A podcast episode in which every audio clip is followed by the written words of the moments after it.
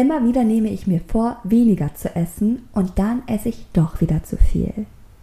Wenn du dieses Thema kennst, dann ist diese Podcast-Episode wahrscheinlich genau richtig für dich. Herzlich willkommen zu Chick Fights.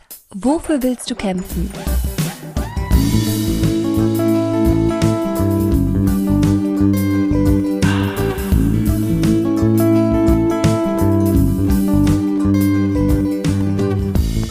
Dieser Podcast ist eine Ode an die Weiblichkeit und gibt dir Handwerkszeug, um Essanfälle zu heilen und dich wohlzufühlen in dir und in deinem Körper.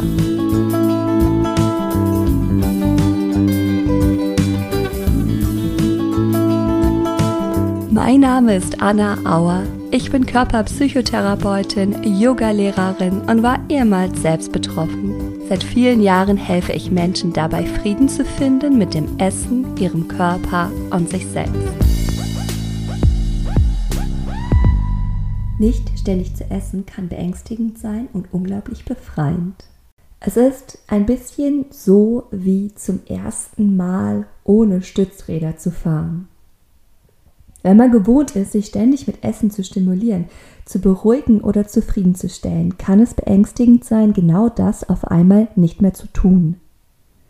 Die Freiheit, die sich dann nämlich einstellt, ist so prickelig groß, dass es mitunter kaum auszuhalten ist. Und so wie beim Fahrradfahren ohne Stützräder, muss man den Mut aufbringen, diesen Anfangsmoment auszuhalten. Der indem man so viel Schwung haben muss, damit die Räder ins Rollen kommen, auch wenn man noch nicht weiß, was danach geschieht. Und ob man es schafft, die Balance beizubehalten.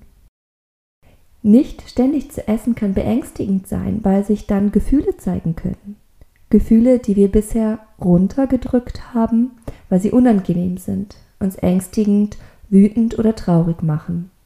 Es kann innerlich schmerzen, so gerne weiter zu essen und dennoch beharrlich bei seiner Entscheidung zu bleiben. Mit dem Essen aufzuhören, auch wenn es noch so gut schmeckt, aber ich eigentlich schon satt bin, macht stolz, weil man bei seiner Entscheidung bleibt. Mit dem Essen aufzuhören, obwohl es gerade total gut schmeckt und jede Zelle in einem mehr möchte, lässt einen leicht fühlen weil es uns endlich mal zur Ruhe kommen lässt. Mit dem Essen aufzuhören, obwohl man eigentlich mehr möchte, lässt einen zufrieden sein, weil man spürt, ich habe jederzeit von allem genug. Es ist für mich gesorgt. Oder um mit Mayas Angelus Worten zu sprechen, freies Zitat, die Anstrengung mag groß sein, aber die Belohnung auch. Die Anstrengung mag groß sein, aber die Belohnung auch.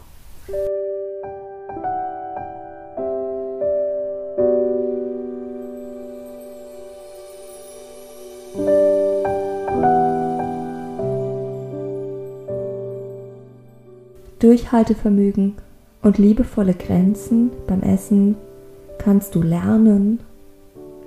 Ein sehr hilfreiches Tool dazu ist die Achtsamkeit. Die Achtsamkeit hat zwei Beine, auf der sie steht. Das eine ist die Beharrlichkeit in Kombination mit der Aufmerksamkeit. Das andere Bein ist das liebevolle Mitgefühl. Wenn beide gemeinsam wachsen, sind wir stabil und können bei unseren Entscheidungen bleiben. Achtsamkeit hilft uns, den Moment anzunehmen, so wie er ist, mit all der Schönheit und mit all dem Schmerz, der darin steckt.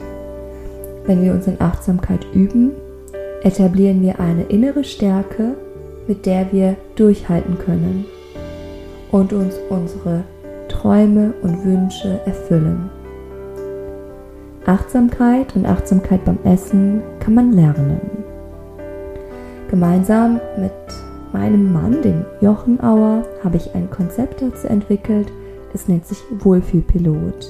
Hier lernst du, wie du durch Achtsamkeit abnehmen kannst, wie du durch Achtsamkeit das Essen stoppen kannst, wenn du es eigentlich möchtest.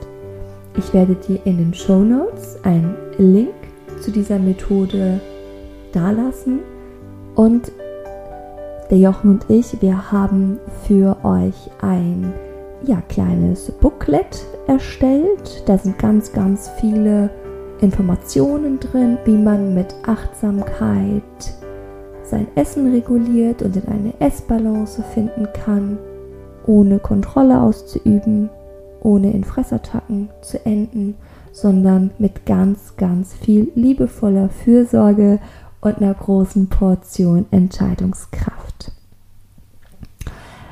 Dieses Büchlein ist gratis, das kannst du dir downloaden, kostet keinen Cent, nur deine E-Mail-Adresse und dann kannst du dir das downloaden. Ich hoffe, die Podcast-Folge hat dir gefallen und nochmal zur Erinnerung, die Anstrengung mag groß sein, aber die Belohnung auch. In diesem Sinne, hab einen wundervollen restlichen Tag oder Abend. Bis zum nächsten Mal. Deine Anna Auer.